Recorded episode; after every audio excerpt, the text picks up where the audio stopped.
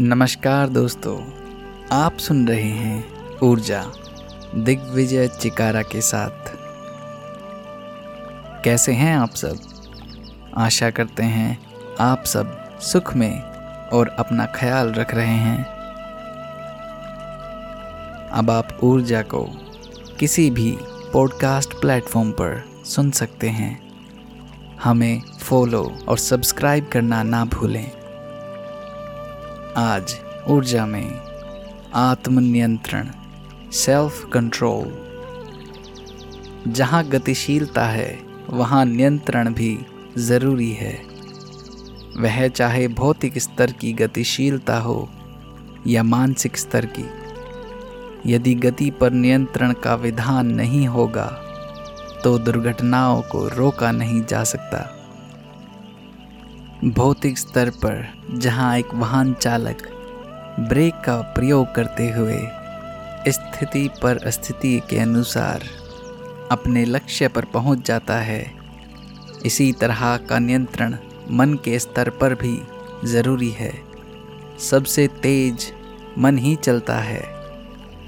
तुलसीदास ने भी पीपर पात सरिस मंडोला चौपाई में यह स्पष्ट किया है कि जिस प्रकार हल्की सी भी हवा चलने से पीपल के पत्ते हिलने डुलने लगते हैं, उसी प्रकार किसी भी प्रकार की परिस्थितियाँ आती हैं तो सबसे पहले मन पर ही उनका प्रभाव पड़ता है। जहाँ सब कुछ अनुकूल होने पर मन में निरंकुश होने का खतरा पैदा हो जाता है और व्यक्ति मनमानी करने लगता है। वहीं विपरीत स्थिति में नकारात्मक कार्य करने लगता है। किसी भी युग का उदाहरण लें तो स्पष्ट है कि जिसने भी आत्मनियंत्रण नहीं किया, उसको संकटों का सामना करना पड़ा। सतयुग में हृणाकश्यप रहा हो, चेत्रा में रावण या द्वापर में दुर्योधन, सबने आत्मनियंत्रण खो दिया था। इसलिए ये सब प्रतापी और बलशाली होते हुए भी मारे गए और उनका उदाहरण निंदनीय कार्यों के लिए दिया जाने लगा। मुहावरा भी है कि बिना विचारे जो करे, सो पाछे पछताए। हर व्यक्ति का मन गलत और सही के बारे में बताता रहता है, लेकिन आत्मनियंत्रण ना होने से व्यक्ति गलत कार्य कर बैठता है और संकट में पड़ जाता है। इसीलिए हर किसी को खुद अपने जीवन का संविधान बनाना चाहिए।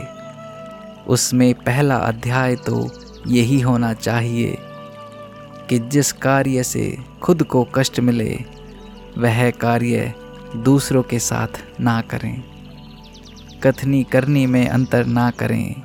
अनवांछित सुख की चाहत ना रखें और शक्ति का उपयोग लोगों के हित के लिए करें, ना कि पीड़ा पहुँचाने के लिए। छोटी छोटी सावधानियों पर अमल कर व्यक्ति सुख का जीवन जी सकता है। सलील पांडे। तो कैसा लगा आपको हमारा ये एपिसोड? अगर आपको हमारा ये एपिसोड अच्छा लगा है तो हमें कमेंट में लिख दीजिए। धन्यवाद।